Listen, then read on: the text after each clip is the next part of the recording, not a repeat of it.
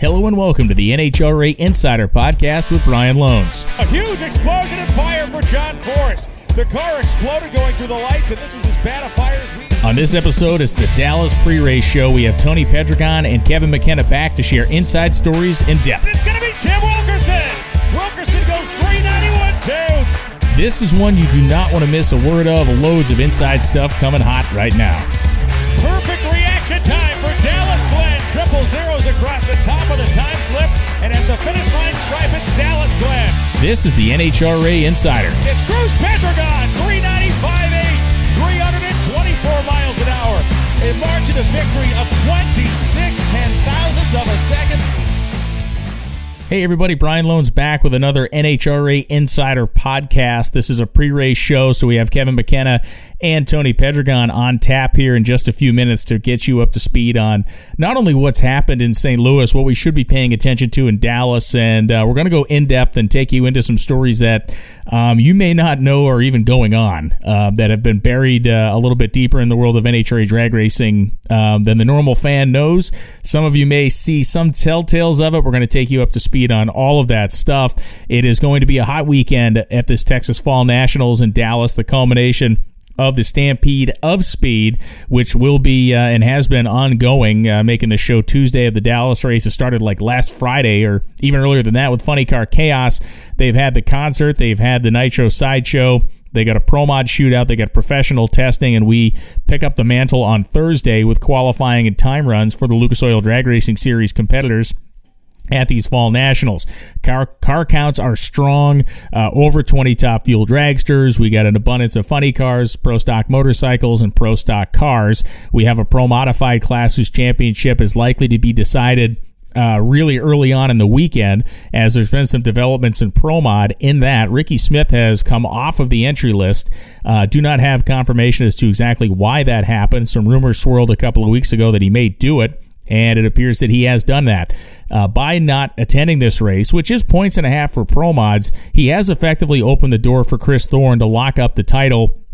Uh, almost in qualifying, um, he will have to stage the car in the first round, I believe, to, to fully lock it up. But that'll be uh, a Pro Mod championship, the first for Chris Thorn, unless something totally, absolutely, and 100% almost unprecedented wild happens on the last day of eliminations. Chris Thorn is looking like you're locked for the Fuel Tech Pro Modified Series presented by D Wagon in 2022, and that'll be a story we follow up on after these fall nationals in Dallas. But the idea that um, the idea that we're coming down to these last three races Dallas, of course, uh, Las Vegas, and Pomona um, with two and kind of three of the pro stock, or rather of the professional titles up for grabs and up for grabs in a big way.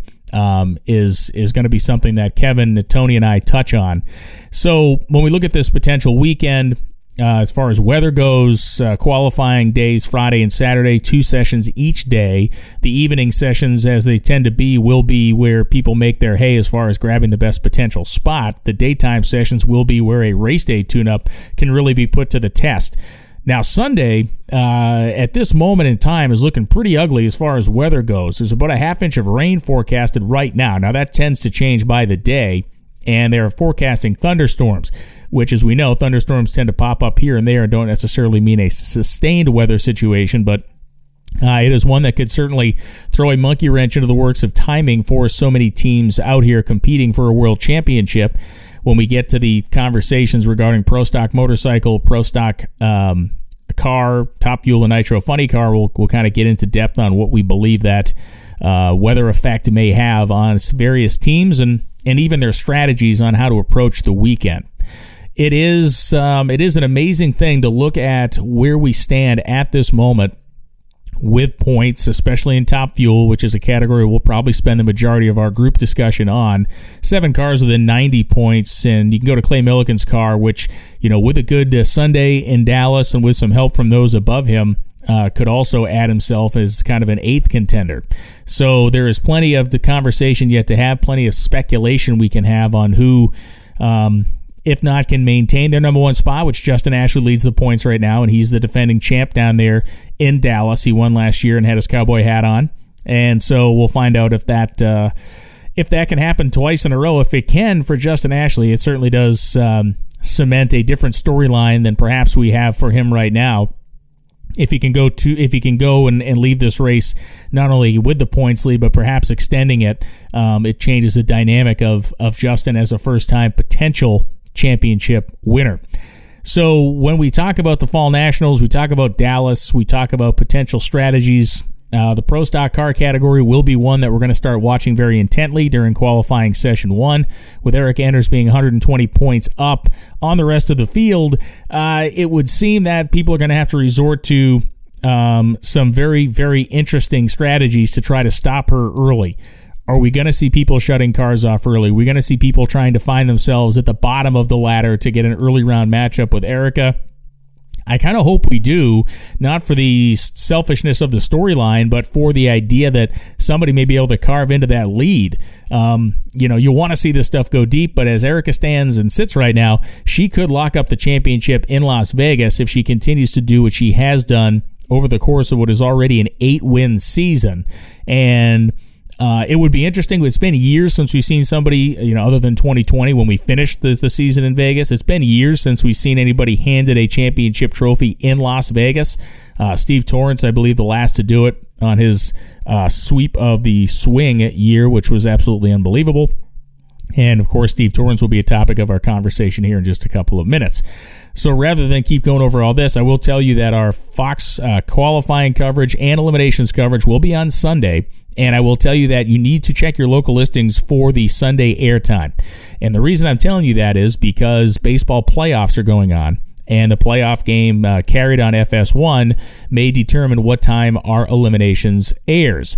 If it um, if there is no game five or or if, if things are settled early, uh, well, it'll move us earlier. If there is a game five, we'll probably be airing uh, on the East Coast uh, Sunday night, but you need to check your local listings to make sure you know when the television show is going to air. So, after all that babble and blobble, uh, let's move into our to our chat here. I am going to introduce Kevin and uh, uh, Tony Pedregon right now. I spoke to them a little earlier, recorded this, and I feel like you're really going to enjoy every second of it. It is um, it is some inside baseball in the most interesting of ways. Enjoy.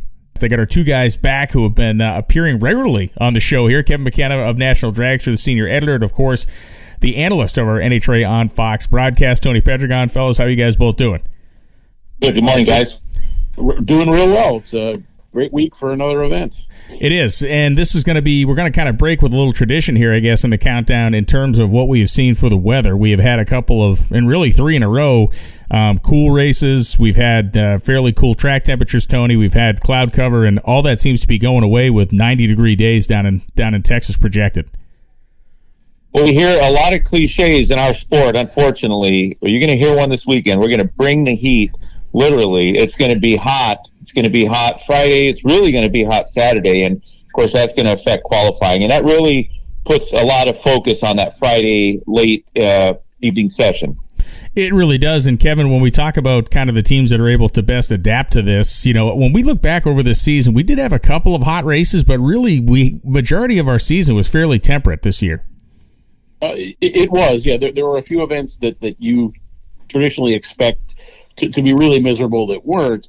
Um, as far as who it affects, it's interesting. You know, you, you look, and obviously, it seems like you know Steve Torrence has gotten his act together lately, run really well you know, won in Brainerd, one last week St. Louis, but those were two more or less cool weather races. So it's going to be interesting to see how that team and how that tune-up reacts uh, to, to, you know to an event where the conditions are drastically different. Uh, that you know, you look, they seem to have the momentum right now, but the big question is going to be, can it continue? when we look at those four winners uh, from the, the St. Louis race, which really was an exceptional race, I think it was great all weekend long. Crowds were great. Uh, we talked about how nice uh, kind of temperate temperatures were. They really did pack the place in. And Tony, when we look at the four racers in the winner's circle, are, are those going to be our four champions at the end of the year? I, I mean, two of them are pr- looking pretty good. I can I can tell you that.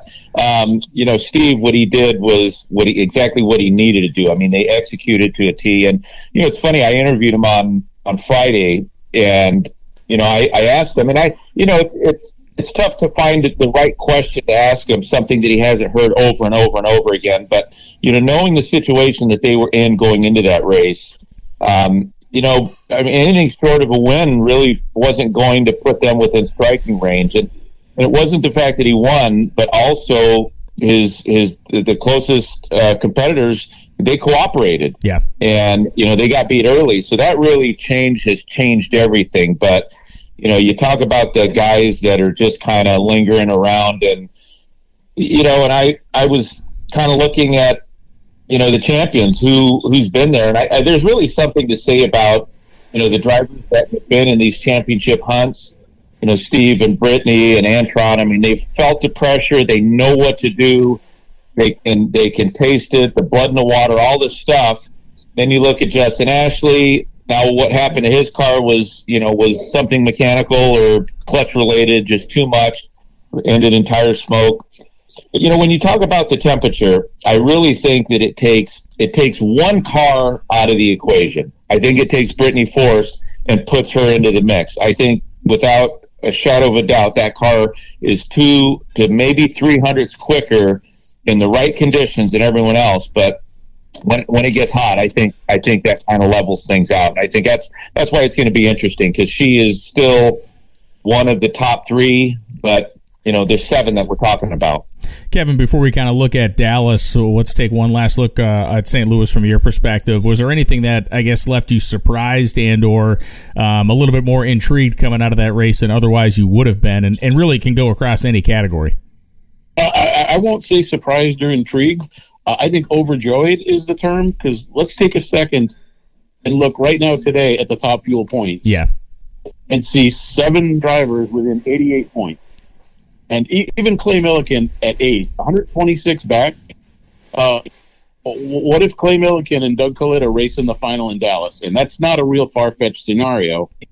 Uh, you could potentially have eight uh, within 50, 60 points going into the last two events of the year. Uh, that we, we may never see that again it, it was uncanny how how all those pieces did kind of fall into place in St. Louis. In that you you watch these one, two, three, and four points cars and the points just kind of drop off early, and it's like when does this ever happen? And it really hasn't happened that often over the course of the season. But it all, like you said, it came into kind of perfect perfect focus um, as to just how how things can play out in this countdown, and the parity in Top Fuel is is fairly ridiculous. Um, I hey, look- Brian, I have a I have something. I'm sorry to interrupt yeah, before I forget. Something that really stood out to me, and and I, I, would ask you this question. You had Antron on your podcast last weekend.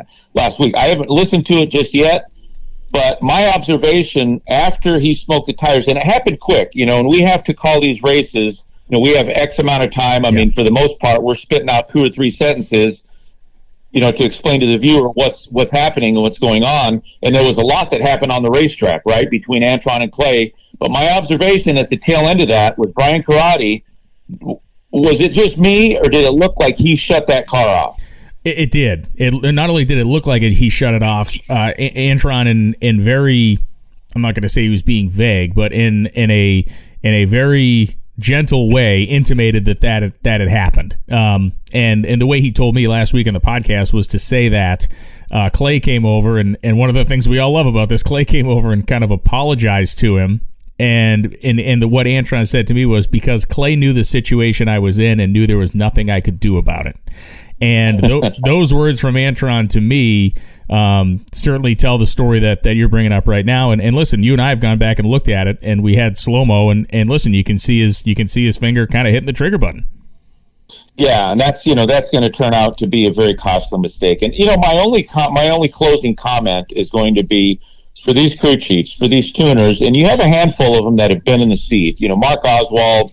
Uh, there's there's a handful of them. David Grubnic they can relate to drivers. They've been there. They they've been in those tough situations. They've been in those situations where you have to make a split second decision, and you know, and, and if that's in fact true, and, and only Brian can answer that question. You know, I, I don't anything I I observe is just conjecture, but it sure looked that way to me. But now you know what the driver feels like. The driver is faced with these split second decisions and you know when it goes wrong, it could it could it could determine the outcome of a race. and it can end up real bad. You know, you, you wonder some of the time, uh, some of the crew chiefs they ask, well, why'd you do that? I, I remember when I was driving, why'd you get back on the throttle? Hey, look, we condition ourselves to do certain things as a driver, and and uh, and that's all I wanted to point out. If that's in fact what happened, this sport and, and the drivers aren't aren't the only ones that are subjected to these these tough decisions. And if that's what happened, then he saw Clay's car smoke the tires and wanted to do a good thing, but you know it, it definitely happened. He pulled the trigger a little too early, and that's that's going to be a shame because that took them from being one in the points to what I think fourth, and it really changed the dynamic at this point, the top fuel points case. Yeah, it really did, and uh, there's no telling how far they could have carried, uh, you know, kind of carried themselves over the course of that day had um, had they completed that run, even as ugly as it was, if they had just completed it ahead of uh, ahead of Millican. Um, so let's let's kind of transition our look here and, and move on to what's coming up this weekend: the Texas Fall Nationals, the culmination of the Stampede of Speed, which, as we uh, make this show, has been going on for days on end. They start with the Funny Car Chaos, they have the concert, they have the Nitro Sideshow, they got professional testing on Wednesday, and then we start qualifying sportsman cars on Thursday. Um, you know, let's talk with Pro Stock Motorcycle here, and we'll start with you, Kevin. In that, you know, we mentioned this idea of of you know seven cars or whatever in Top Fuel within 80 points and I look at the pro stock motorcycle standings and I see, you know, a couple of riders that are pretty close, but for whatever reason, I look at those pro stock motorcycle standings and the 80 points in top fuel seems surmountable like in the second round of the next race. The 20 point lead in pro stock motorcycle seems like a almost a bridge too far to cross for a lot of these riders. Yeah, you, you just don't see someone with Matt Smith's experience coughing up a, a lead uh, with three races to go, really any size lead. Although, uh, you know, 21 points, a rider with Joey Gladstone's talent and with the bike he has, uh, it's doable. But I, think you, you look at the people that are fourth and fifth, you know, Eddie Krawiec, Steve Johnson, 100 points back. That's probably a bit too much to ask for. So, really, I, I think you could, uh, you know, we caught a lot of grief for, from Ron Capps for, for calling Funny Car a two or a three horse race. Uh, I, I think it's safe to say in pro stock motorcycle, it is at this point we're down to two, and uh, uh, you know, I advantage Smith. I would think. I would think so too. And and Tony's often talked about this, but at, at this point, it almost seems like Joey needs not only other competitors' help in stopping Matt, he almost needs Matt's help to, to stop himself. Yeah, or someone else. You know, one has to wonder when you look at you look at, at Eddie Krawiec uh, and Angelle how much different the points would look oh, yeah. if they weren't getting hole shotted all over the country. Uh, you know, and I, I, I, I think the world of of uh, of Eddie. It's a it's a tough thing that these racers do, and and I I've been through it. You know, where you have your highs and lows, but you know those are those are good bikes, and it it just the the riders they're you know they're bobbling, they're fumbling the ball, and and so what it comes down to, and I I agree with uh, I agree with Kevin. I think I think that when Joey was dominating, um, and Topeka especially, I think that Matt was trying to sort through. You know, he was switching bikes. He was trying to find the range, and I think Joey looked so good because Matt was sorting through those those. You know, the the tuning. You know, the four valve. He you know he wound up with the V twin, and that's gonna that's what's gonna take him to the bank. I think that's. I think that Joey is shy, maybe two to three hundredths of a second, but I, I, think when it comes down to it, Matt is good. He's good off the line. He has a performance. Um, unless, unless a rider like Eddie or Angelle, or you know, it seems like Jerry. Jerry's in the thick of things, but you know, he's gotten there with some luck. And I, I think going into this stretch, I, I think there's going to be some luck, but it's going to be mostly skill. It's going to be mostly power and the ability, the talent of the writer. Yeah, and listen, uh, I think one of the things that sets Matt apart from a lot of other people in the category, and, and even a lot of other people across basically every NHRA Pro category, is this kind of matter of fact. Um, you know, I guess a lot of people look at it maybe as cockiness or whatever, but there is a very matter of fact approach that, like, when we show up, we're here to kick your ass and we're probably going to do it. And it, it, there's no sense of wonder in this guy's voice when he talks about you know trying to potentially win a sixth world championship and and really open the door to, to maybe a seventh that would place him in a play uh, in territory no one's ever gotten to. But you know, uh, you know, Kevin, when I look at a, a, a, break like we've had between St. Louis and Dallas, this guy's been working probably 18 hours a day on his dyno, and I'm not sure anybody else in the class has been doing the same thing. Yeah, it, it you know we, we don't have any idea what, what sort of performance he's going to bring to Dallas, but it, it, probably won't be anything less than he had last week in St. Louis. Uh, that that is just a, a tough combination to beat. Someone who's been there that many times, doesn't miss a trick, leaves no stone unturned uh, I mean, honestly, I think at this point the best thing that Angelle and Eddie could do is is maybe play the game, try to drop back in qualifying, and and, hook Matt first or second round. But um, you know, it, it's one thing to catch him uh, in, in, the first or second round; it's another thing to beat him. Um, so, you know, that that would probably be a benefit to you know to Gladstone, who is their engine customer.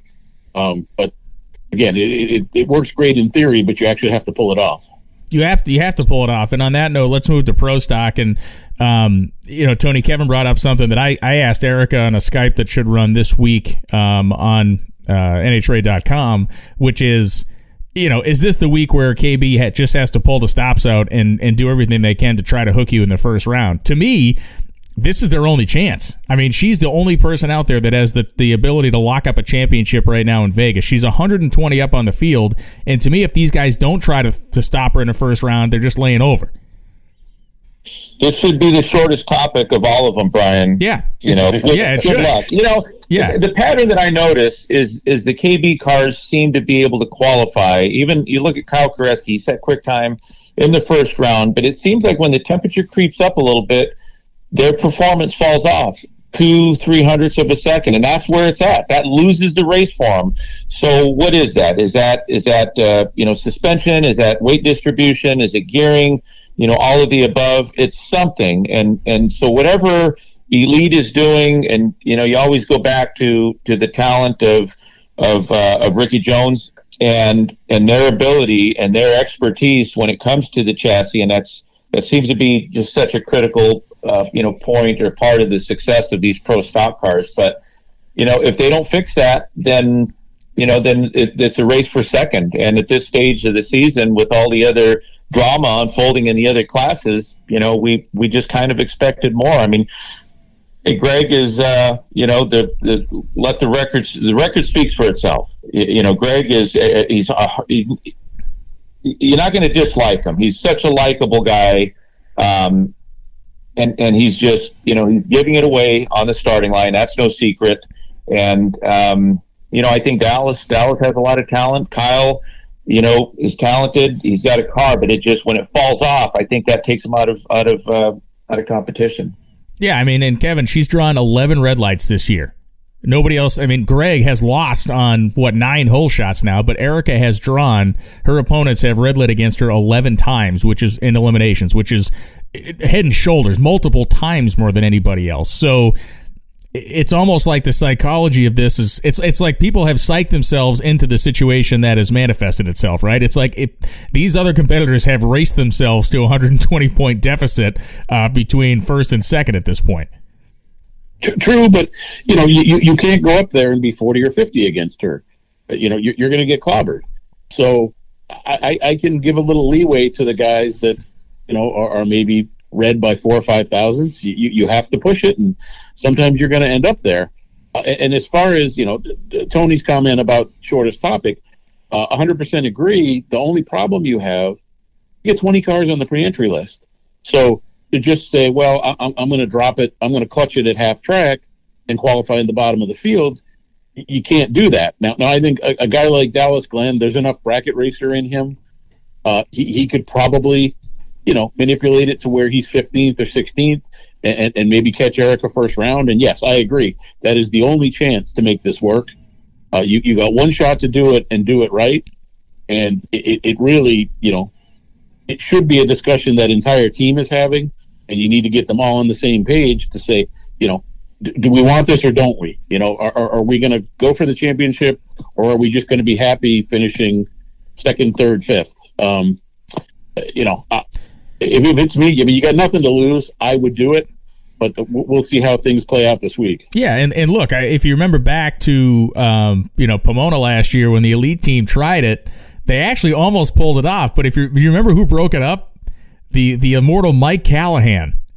Yes, he kind of he kind of Mr. Magooed his way into this run that just completely blew up their entire strategy, and and I guess that's how you know, and this is a four qualifying session race, and, and we'll move on after we finish this. But to me, it's like it's a four qualifying session race, and I think it would be, I think it's going to be really awesome because I, I just have to believe in my heart of hearts that they're going to try something, and that that first qualifying session is going to be is going to be the tell. If if you see a bunch of cars like you said clutching the car at 800, 700, 900 feet, whatever, and coasting across to see where they end up. So yeah, and if you don't, you're just throwing up the white flag. Yes. So it's it's on them to, to decide what they want to do. All right, Tony. There is no white flags being thrown in Nitro. Funny car. Uh, Robert Hight continues to kind of assault everybody, except really for Ron Capps. I mean, Capps is 46 points out. Uh, you go 103 back for Hagan, 114 back for Force, and and that's to me the maybe the limit. You got Tasca at 170 back, so Tasca doesn't need a miracle, but he certainly needs he needs a little bit of that top fuel kind of mojo to happen for him this weekend. But is Capps is Capps the guy that can actually beat Hight this year? Hight, who looks at this point better than he has all season long. I, I yeah, I think so. I mean, when you look at you and and I would call it a miracle for Tasca. I think that I think that uh, you know 170 they they got to throw up a hail mary, and I know they've been trying, but it just you know when it's there, it's there, and when it's not, it's not. It's not the same car. It doesn't have the same performance. Um, you, you know, on the other hand, I, I'm not going to I don't think Hagan and Force by any stretch are out of it. And here's why because Robert can be beat. When you look at, I mean, ask Alexis. She beat him in the second round. It could happen in Dallas. There's going to be there's going to be a full car count. He's not going to have the luxury of smoking the tires, and I'm sure they did because they were pushing. Yeah. Um, and and you go back to the second round uh, of St. Louis. I mean, these guys are beatable. He had a he had a one a one flat um, reaction time. Wilkerson was holding three hundredths of a second off the starting line, but just he didn't have the jam. He didn't have the power. He didn't, and and that's usually not the case. So there was another there was another occasion that he could have been beat in the semifinals. It's like you know, you, you look at you know you strategize and think about what a car has to run on that track to, to win the round. And, you know, I figured a low 90. Okay, so Robert runs a 391. Capps runs a 388. Yeah. Right? And he's probably not shallow stage, not against force, he's not. And, you know, and Hagan's car runs, you know, a 394. That's not going to win you a championship. That's not on Matt. That just car didn't have the punch that it has had in the past, and they should find it or just bow out gracefully. But Capps is really the guy to beat, um, in, in, my opinion. I mean, that 388 was was pretty stout, and you know when you when you look at um, you know how he got beat in the final. I mean, Ron didn't do anything wrong. I mean, at 59, nine times out of ten or 85% of the time that's going to get you a win, but not when the guy plunks out his best reaction time. So to me, I think that Capps, I, I would give him a slight edge over Robert, which I know that's going to be hard for people to think, but as good as they are, they could be beat. Yeah, they can be beat. And Kevin, does this forecast of, of very warm temperatures, at least through qualifying, give at least a little more hope, a little more a little more zhuzh to to a JR Todd. I mean, that that car has started to try to show some teeth. It hasn't necessarily bared them all the way, but this is the car that we typically pin on the the hot weather racetrack setup. Yeah, I think you have a couple people that fall into that category. J.R. Todd being one of them. You know, Tim Wilkerson seems to be at his best when conditions are hot. Uh, uh, you know, even even at the top of the order, I, I, tend to think it probably helps Ron Capps a bit. Um, they seem to be a little bit better, um, at least maybe an equalizer uh, when, when you consider them head to head against Hight's team. Uh, so, so, so, yeah, I think you know on Sunday if uh, the forecast holds true and, and it is warm, uh, you're putting lots of tire smoke, lots of pedaling, and on those days, anything can happen. And uh, th- there's your possibility of actually tightening this points battle back up. Let's say Force ends up by some you know miraculous turn of events. It really wouldn't be that miraculous, but let's say Force ends up going into Pomona. Let's call it 60 back or or 58 points back. do we look at John Force and think this guy might win a title today, or do we look at John Force and think, oh man, this is cool that this guy is kind of in the conversation, but it's probably not going to be him? he's he, he's not. He, I, I certainly don't see him at any point being a blocker for Robert. I, Right. I think if if the championship is there, he's going to go for it. Um, but uh, but no, I, I, if if as you described, if he really comes into Pomona sixty points back, I, I I think you, you look at it uh, with with wonder in your eyes to say, you know, here, here's a guy seventy what four years old who can still bring it, is still in the middle of it. Uh, it, it's actually pretty awesome, in my opinion. What do you think, Tony? I think that at this stage of the game, and you know, hey John, I, I don't like throwing his age out there um, because because what he exhibits in the car, um, it doesn't really seem to be a factor. He's still at if he's if he's seventy five percent, he's still better than most at hundred percent.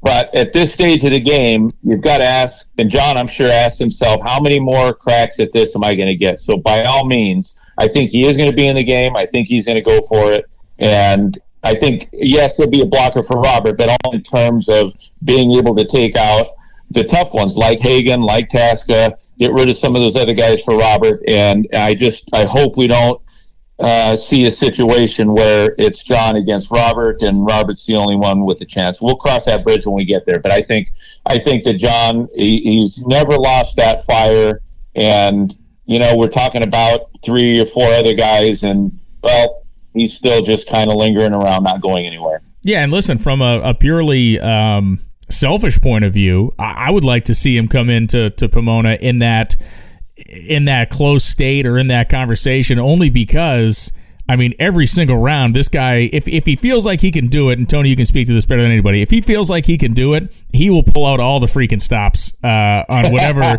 whatever freaking starting line voodoo he can pull. It'll all be on the table. We're gonna, we're going to see if if John is in it going into the last race, or maybe even Vegas into the last two. We're going to see more from John. We're going to see more deep staging. We're going to see shallow shallow staging. We're going to see light flickering. We're going to see everything in between. But that's what he does. It has been so effective. Uh, you know the the and really the, the competition. The other drivers are really the only ones that are complaining about drivers at deep stage. I've always said I think it's a thing of beauty. Um, whatever it takes to win. But I think John has gotten up into more people's heads. And like Erica, he has forced over the years, I've seen it, I've been there. He forces people into mistakes. He will make them late. He gets them thinking on the starting line. And we all know when these drivers start thinking and pondering things and looking at stuff, that's when mistakes happen. But um, I, I think I think uh, the world of John. Hey, I, I have one more. I, I guess I want to call this "What's up with that?" or what that the WTH moment of the race. All right. We've been waiting all morning for this. I can't leave this alone. How in the hell does a guy qualify with a 367 and then plug in 376, 374? Where in the hell did that 367 go? That was Shawn Langdon. Listen, you're what jumping the ahead. hell is up with that? You're jumping ahead. We'll get to we'll get to top fuel in a second, and I want to I want to go right down that road with you. But one more thing I want to talk about in Funny Car before we get there is Cruz Pedregon. He's got Lee Beard working with uh, working with with the crew. Um, and they are transitioning that car into a six disc clutch. Tony, you and I both understand that it's going to roll off of the trailer in Dallas with a six disc, and that six disc will stay there to the through the end of this season, all the way into next. Um, what has been uh, listen, I think we saw the car actually run better. He ran a career best speed. I think this uh, this appears to be a move that that's been a long time coming. You know, something that I forgot, and Cruz reminded me.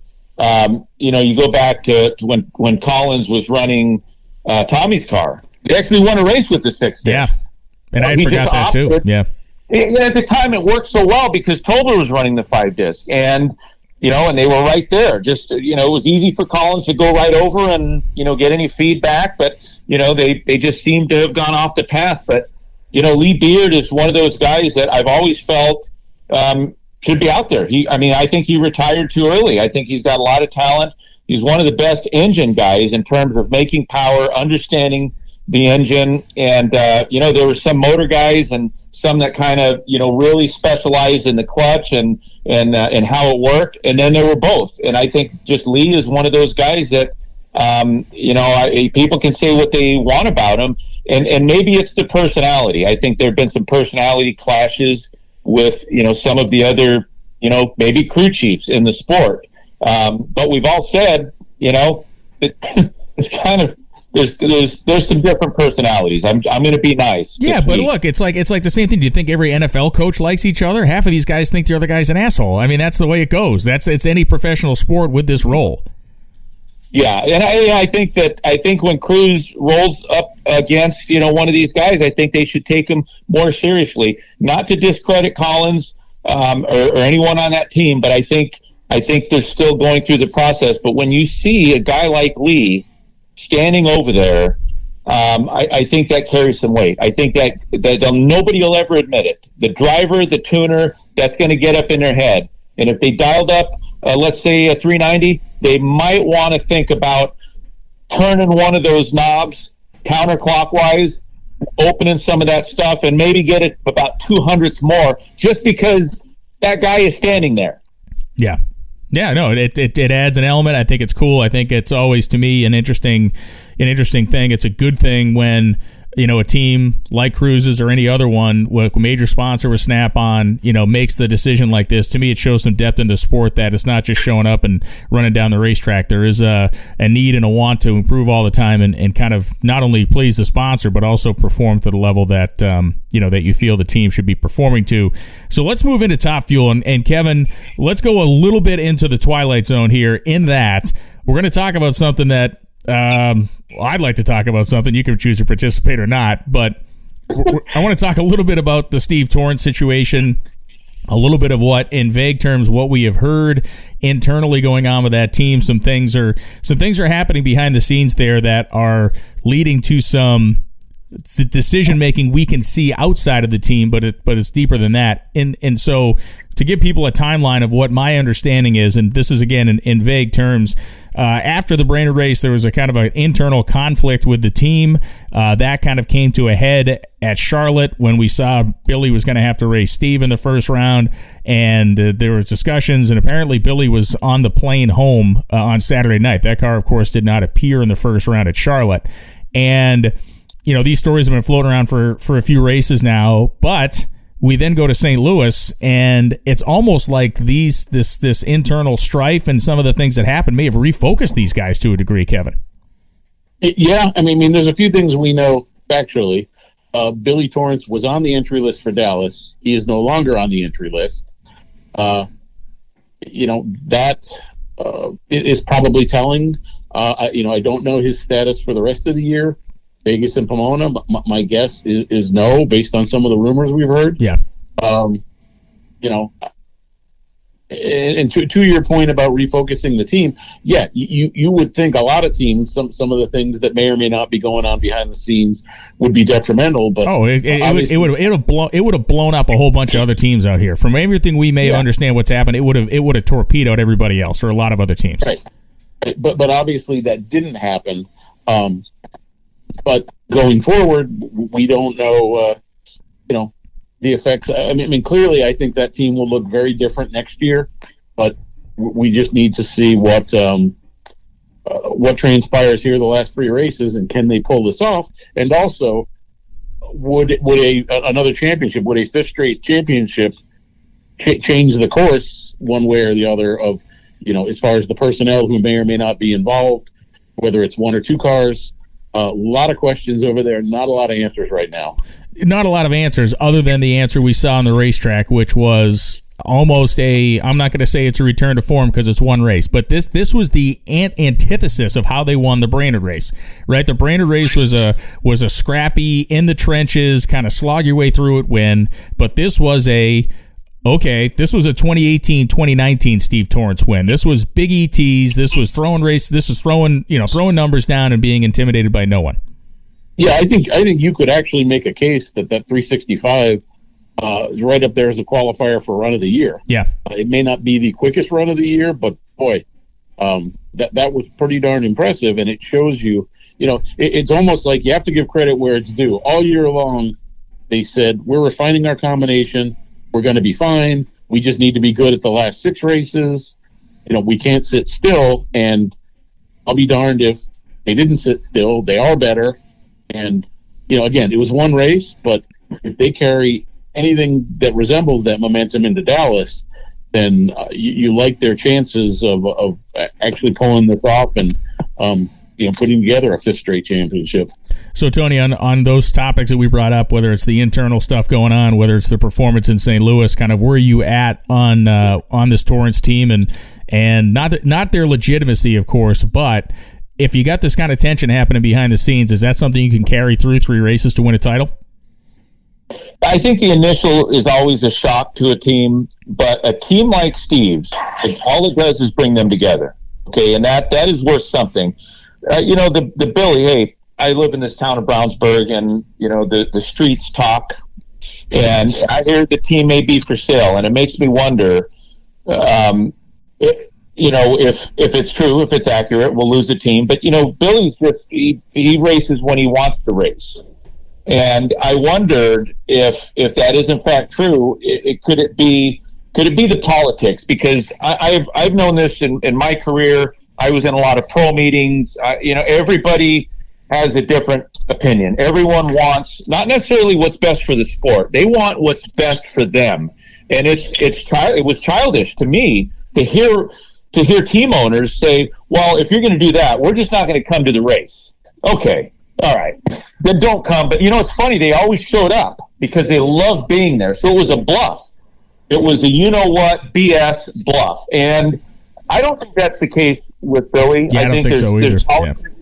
There's politics in business. There's politics in sports. You go play and and uh, you go to some other motorsport or even some sport, boxing football, anything. There's politics, so you have to deal with that. I've got to think that if Billy, if it's in fact, if his operation is for sale, you know, maybe um, maybe he's had his fun. You know, it, it happens. None of us are getting any younger. I don't know the reasons. Billy is the only one that can answer those questions, but um, I do hear a few things, and and you know, there was some you know some turmoil. Um, I don't know if Dom Lagana is part of that team anymore. I'm just I'm just saying some yeah. of the things that I hear.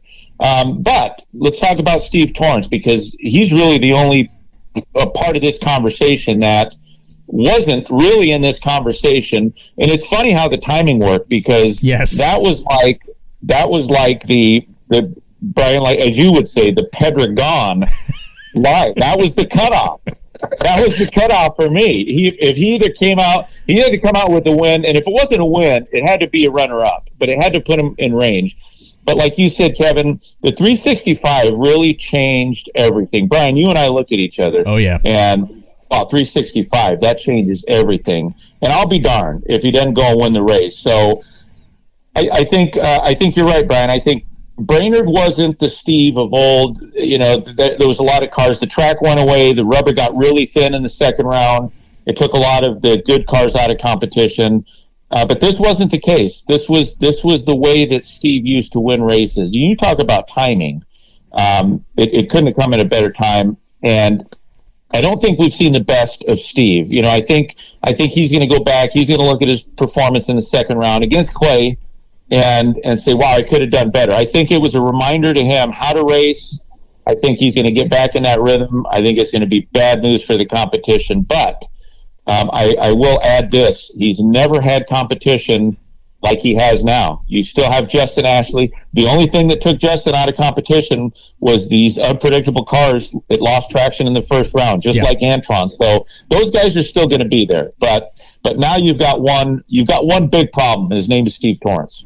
And and uh, kind of reverting back almost to the pro stock motorcycle conversation, Kevin, is the would this in your mind? Do you foresee this being one of those scenes where if Steve Torrence leaves Dallas with a points lead, then that's it. Or do you really think? Yeah. And and I'm not sure. I think that I'm just I'm just throwing it out there as a possibility yeah. because I think we I think we carry that idea in pro stock motorcycle, but I'm not sure it translates here.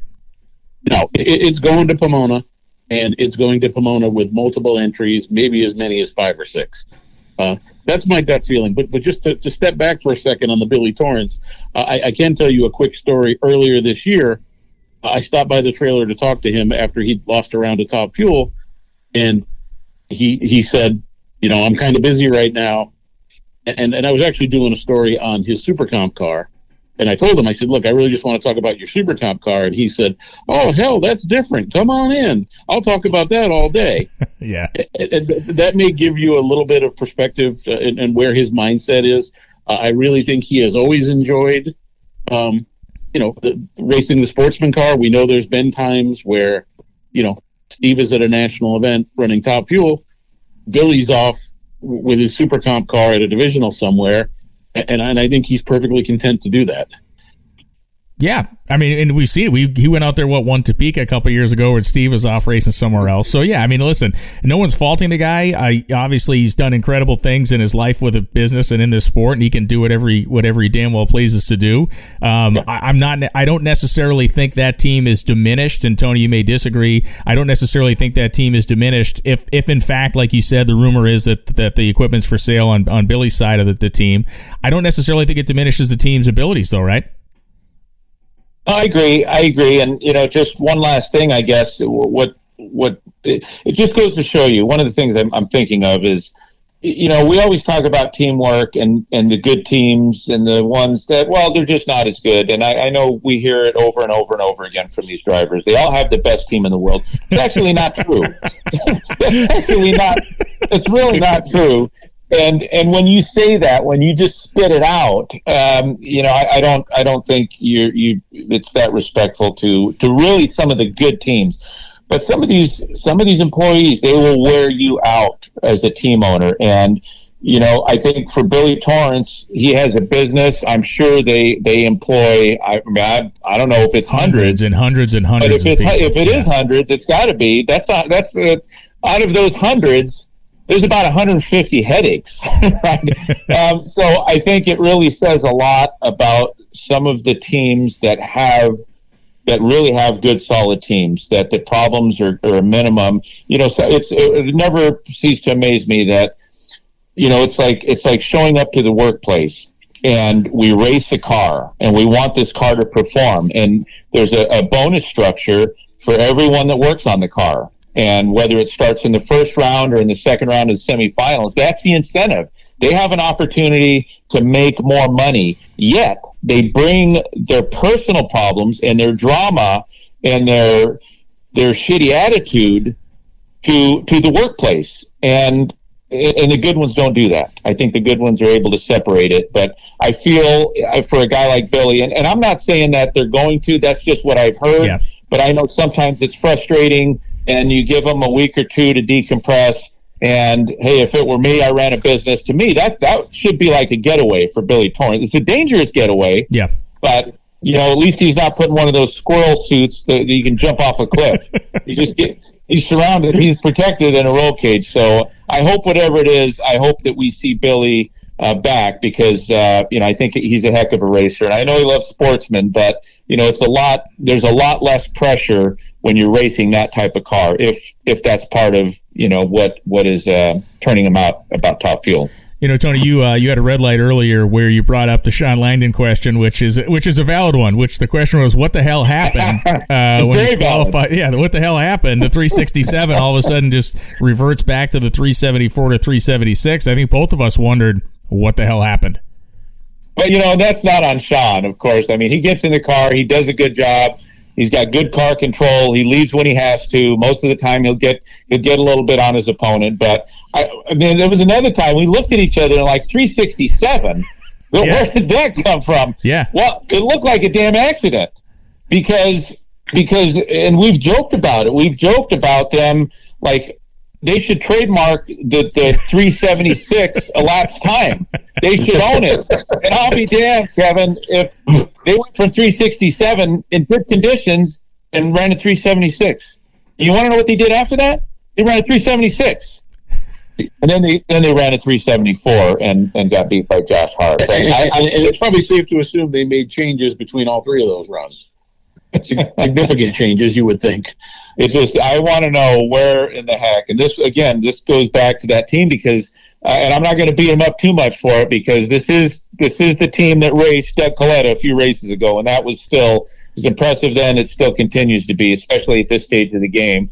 But I just thought, I mean, it's almost. I, I see a little humor from my perspective, and I'm not knocking them because they made three competitive runs on Sunday. They got to the semifinals for crying out loud. That's more than a lot of guys can say. But um, I just when they run when you run 367, you know it's like Josh Hart ran that 366 in Yep. Brainerd. Yep. And that from that point on, that made him a much more dangerous opponent. And and he is he's been able to back it up. And and when uh, when that DHL car when they back that 367 up, I'm going to be the first to apologize, and I'll do it on the air if we're on the air. But I just I that to me would be it's like what sticks out in Top Fuel. I want to know what where in the hell did that 367 come from? They may not even know themselves. it was it was a moment and like you said they just kind of reverted back to what their what their normal spot is and kevin on the other side of that doug doug's car is now frequently touching the 360s um obviously the race day consistency is starting to come around the rounds wins are coming at a little more frequency than they have but Doug's car to me is is obviously more threatening than Shawn than Shawn's for the reasons we've just discussed. 88 back, he's still in the hunt. Yeah, I mean, as we talked at the beginning of the show, you know, would it be too much to ask for to have in Dallas, say, a, a- Doug Kalitta Clay Millican final that just bunches up the top eight to, to where we go to the last two races with a free for all? Uh, I, I don't think that is at all out of the question, uh, especially not in, in Doug's case. Yeah, that, that, that car is as good as it's been all year. And obviously, you've got uh, one of the most dependable drivers this class has ever seen. Uh, to, to think that that car could go to the final this week w- wouldn't surprise me in the least. No, it wouldn't surprise me in the least either. And there's three more names I want to talk about before we close it out in top fuel. The first one is the points leader, whose name we've brought up very sparingly here, is Justin Ashley. And and we're not, in my opinion, no one's taken this guy lightly. No one thinks what they've done is is fluky. We we've watched this car perform. We see to put the numbers up. We know what he can do behind the wheel. And Tony, as a guy who has uh, won championships and has maybe had to look over his shoulder a time or two, how scary is it to see that guy named Steve Torrence like a handful of points behind if you're Justin Ashley? Well, I, you know, regardless of Steve's, uh, you know, past championships and Steve at his best, I think that I think I just think Justin's Justin's got everything that Steve does except the experience. Now, now that that's why you know I got to give Steve the, the edge because when you go into that last race and you have all those, you have all those, you know, all those pressures of everything being on the line at that moment and it, I'm not saying that Justin. There's some guys that that just pull through. I mean, he could he could be as good as quick as he always is, um, and that's really the biggest issue. Um, you know, once once the car leaves, once the car gets off the starting line, everything else is you know is instinct. Uh, everything is a conditioned response, and I think I think he's good there. I think he's come a long way in the last year in terms of car control when these cars get in trouble. And I bring that up because we've seen two cars smoke the tires when when these tuners when they're going after one another and they you know they I'm not saying it's all ego, but it's it's discipline. When they don't want to pull back and both the cars lose traction, it it really the focus shifts and it's like "Man, I'm going with the guy with experience. But um, I, I think that's why I think I think just Justin has has been there all along. He's been in the pressure cookers. I don't think he's going to see pressure like like what he'll experience going into Pomona. Though, when that championship's on the line, there's a lot of money up for grabs. There's a there's a prestige. There's just the fact that you know he's he's one step away, and you've got your hand out, and you can almost touch it. And you know, I think that's why Steve and even Brittany especially especially drivers like Steven and and uh, and Antron. Uh, I just I put those guys in a different category. Uh, You know, when I look at the seven cars that are in the hunt, you know, Justin, he's pretty much as good as they get when it comes to getting off the starting line. Steve, pretty close, but we saw what he can do in the final. Brittany is is steady, but can she can she can she drop down or drop out the, the, the 30s and 40s? Yes, she can, but can she do it as frequent as frequently as the other drivers? She hasn't. She hasn't shown that she's able to, but it's there. You know, Salinas. He seems to. You know, the car is having its issues. It doesn't have the success rate that it has, and he sure as heck doesn't have the consistency on the starting line. But Antron, he's in the category with Steve and Justin. Yeah. And Josh Hart, it's like man, and Doug, it never, it just doesn't end. It doesn't end, guys. So, yeah, you know, I think I think Justin is still he's still the guy to beat, but he can't he can't give up that points lead because if you give Steve even Antron a little momentum, uh, they're going to take what you give them. You know, Kevin, when we look at these these seven cars right now, which again could be more than that by the time we leave Texas, and we look specifically at Brittany Force and Mike Salinas, are they in are they in mentally the worst spot out of these seven drivers because both of them have been at the top and and seemingly been the dominant car this season? Because when we look at the other seven, I don't know if there's another two that we look at and think, oh wow, these guys have slipped to a point that's a little bit scary. I think we see cars like a Doug Kalitta almost ascendant to a to a degree. I think we see an Antron Brown obviously an ascendant car. Are are Brittany and and Salinas in the toughest mental spot or even the toughest kind of physical spot in this in this run? Well, I, I think you have to accept that, that this is a long haul. It's a 22 race season, and you know, leading the points in April means next to nothing. Um, but, but I also think you've got two completely different cases here. Uh, in, in Brittany's case, you know, they've been there before. They've won championships. They've been, you know, top three or four multiple times. You could maybe make a case that, yeah, they felt like a little something has, has slipped away. Uh, I mean, obviously, 30 points back, you could make, you know, you could make that up. Yes. She's probably going to make up a chunk of that in qualifying and then the rest of it in the first round. Mike Salinas, maybe a little different deal. This is the first time you could really look at him seriously and think you are a contender for the championship. So if, if I'm Mike, I think right now you head to Dallas and you say to yourself, I need to have a good week. I, I need do. to be semis or semis or better, and we're still in this thing. And obviously, that's a car that, when it's right, uh, is as good as anyone out there. It, it you know, they've been very good in in the heat. Uh, so you know, we we talked about that earlier. Maybe this is the race where they get back on track, go to a final round, and the next time we have this discussion, we're thinking, "Wow, geez, you know, Mike's leading or Mike's second. Uh, can, you know, can, can they hold off for two more races? That, that that's an entirely possible scenario in my view. No, it really is, and and that's the beauty of this with the eight, seven, eight cars that uh, that we're talking about here, and, and how it's all going to shake out. So, fellas, thank you very much for taking the time. We just got a, a, handful left to finish up this season, and each one of these races is going to kind of rewrite, potentially rewrite the narrative, at least in a couple of these categories. We'll see if our points leaders in in pro stock and pro stock bike can hang in there. So, Tony, any final thoughts? Um, no, I just you know I think I think that um, I think what we talked about at the top is really going to be the question of the weekend is how much is it going to change? Eh, you know, for the most part, I think most of the top fuel cars, the funny cars, have proven that they can race. They can go pretty quick when it's cool. I think it favors someone. So, like I've always said before, I think with the kind of heat that we're going to see on on uh, Saturday uh, going into Sunday, if it doesn't rain, um, I think that it's just going to bunch everyone up, even in pro stock. So I think um, I think that's going to make the interesting even more interesting. Kevin, take us home. But, you know, I, I don't want to get too far ahead of things here. Obviously, we can enjoy the last month of the season and these epic points battles. But if you want to look beyond that, I think we are on track for another very active silly season. You know, we, we, have heard rumors about possibly more new teams. We've heard rumors about possibly more NASCAR type involvement.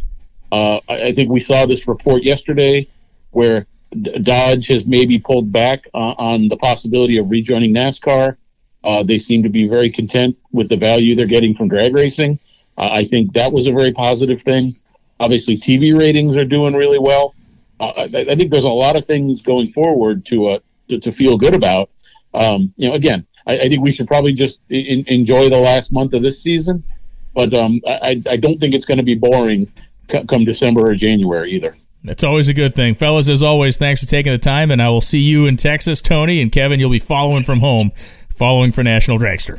And that brings us to the end of this episode, an end of a conversation, which I hope you learned something in there. And if you didn't, then I guess you know more than the rest of us because uh, there's some stuff uh, we went over in there that I'm not sure a whole lot of people know about and it is going to make uh, this next three race stretch even more intriguing than it already possibly could be. Dallas, Vegas, and Pomona. Three races to finish a season. Three races to crown champions, three races to decide who is the best of the absolute best in the world of NHRA Camping World Drag Racing. Thanks for listening to this episode of the NHRA Insider Podcast. I'm Brian Lohnes, and yes, I will be back next week, and we will talk about what happens in Dallas, and we will talk about what needs to happen for our potential champions in Vegas and Pomona, as this season does not grind, does not wind, but speeds to its inevitable end in the middle of November. As always, thanks for listening. Thanks for being a fan of NHRA Camping World Drag Racing. We'll see you on FS1 on Sunday, qualifying early in the afternoon and eliminations. Check your local listings for the airtime. Hasta la pasta.